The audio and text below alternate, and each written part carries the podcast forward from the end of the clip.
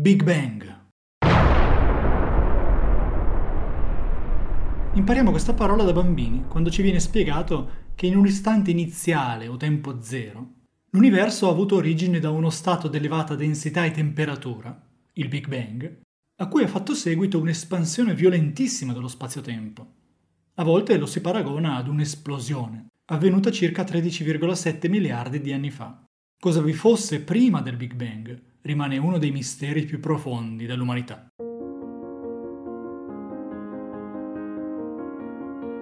Benvenuti al podcast di Pepite di Scienza. Dietro al microfono il fisico Simone Baroni. Questo è uno spazio in cui esploriamo insieme i concetti affascinanti che reggono l'universo, con un linguaggio semplice e al tempo stesso scientificamente rigoroso.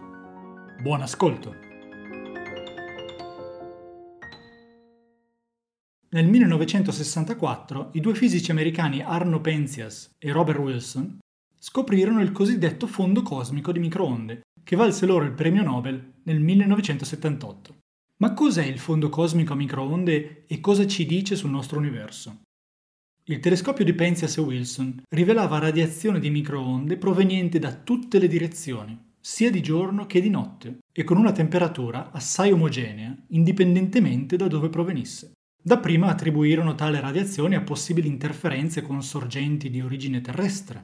Addirittura raffreddarono i sistemi riceventi con elio liquido e si rimossero alcuni nidi di piccione che si trovavano nella struttura del telescopio, al fine di eliminare ogni possibile sorgente di falsi segnali.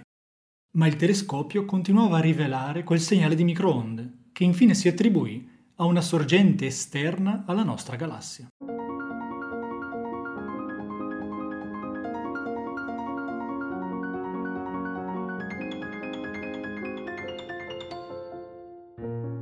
Oggi sappiamo che questo fondo cosmico di microonde proviene dai primi istanti del nostro universo, subito dopo il Big Bang, quando l'universo era estremamente caldo.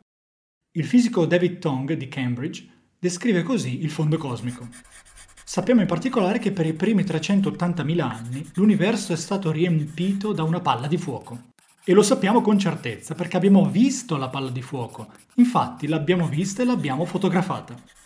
Si tratta della cosiddetta radiazione cosmica di fondo a microonde, ma il nome più appropriato è palla di fuoco che riempiva l'universo quando era molto giovane.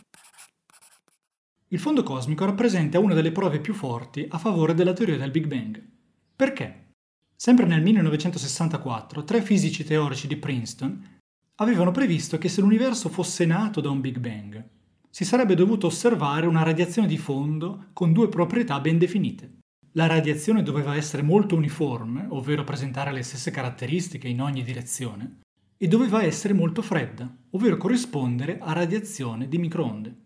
Secondo il modello più probabile, un cento milionesimo di miliardesimo di miliardesimo di miliardesimo di secondi dopo il Big Bang, l'universo subì una fortissima espansione che lo portò, in una frazione di secondo, a un diametro di un milione di miliardi di miliardi di volte più grande è il fenomeno noto come inflazione.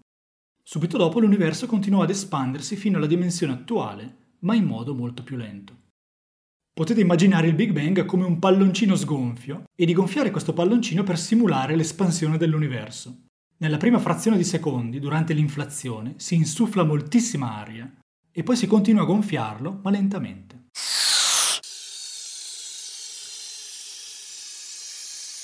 In questa analogia, la superficie del palloncino rappresenta lo spazio-tempo dell'universo, che si stira sempre più.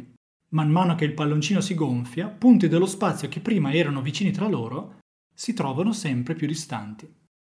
Ma il fatto che un tempo si trovassero vicini tra loro rende possibile che punti ora decisamente distanti tra loro presentino proprietà molto simili. E lo stesso vale per il fondo cosmico.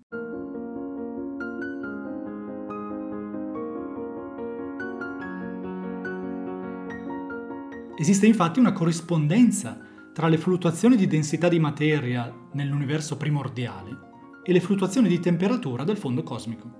Per questo David Tong descrive il fondo cosmico come una fotografia dell'universo quando era molto giovane. Infatti i punti dello spazio in cui la radiazione di fondo cosmico è più fredda corrispondono a zone dell'universo primordiale in cui la densità era leggermente più alta della media. Per capirlo basti pensare che la luce di fondo cosmico, che è partita da zone più dense, ha perso più energia per poter allontanarsi da zone a maggiore densità. È un effetto relativistico, come quando si lancia una pallina verso l'alto. La presenza della massa della Terra rallenta la pallina, che perde energia cinetica. Lo stesso avviene per la luce, che perde energia e diventa più fredda. Le sonde COBE, WMAP e Planck hanno osservato che la temperatura del fondo cosmico presenta fluttuazioni dell'ordine di una parte su 100.000, ovvero la temperatura è pressoché uguale in tutte le direzioni. Se l'universo non avesse avuto origine dal Big Bang e non vi fosse stata l'inflazione, non sarebbe stato possibile avere una tale uniformità della densità iniziale di materia e infine del fondo cosmico. Così Sean Carroll scrive nel suo libro intitolato sulle origini della vita, del significato e dell'universo. Ho stupore per l'universo, la sua portata, la sua complessità, la sua profondità, ma il mio sentimento principale è la meraviglia. Lo stupore ha una connotazione di riverenza, la meraviglia ha invece una connotazione di curiosità. Preferisco ogni giorno la meraviglia alla soggezione. Se volete saperne di più sull'affascinante tema del tempo, vi invitiamo a leggere il mio libro Capire il tempo e lo spazio. Trovate il link in descrizione del podcast. Pepite di Scienza è un podcast di Simone Baroni in collaborazione con Roberta Messuti. Pepite di Scienza è anche un canale YouTube.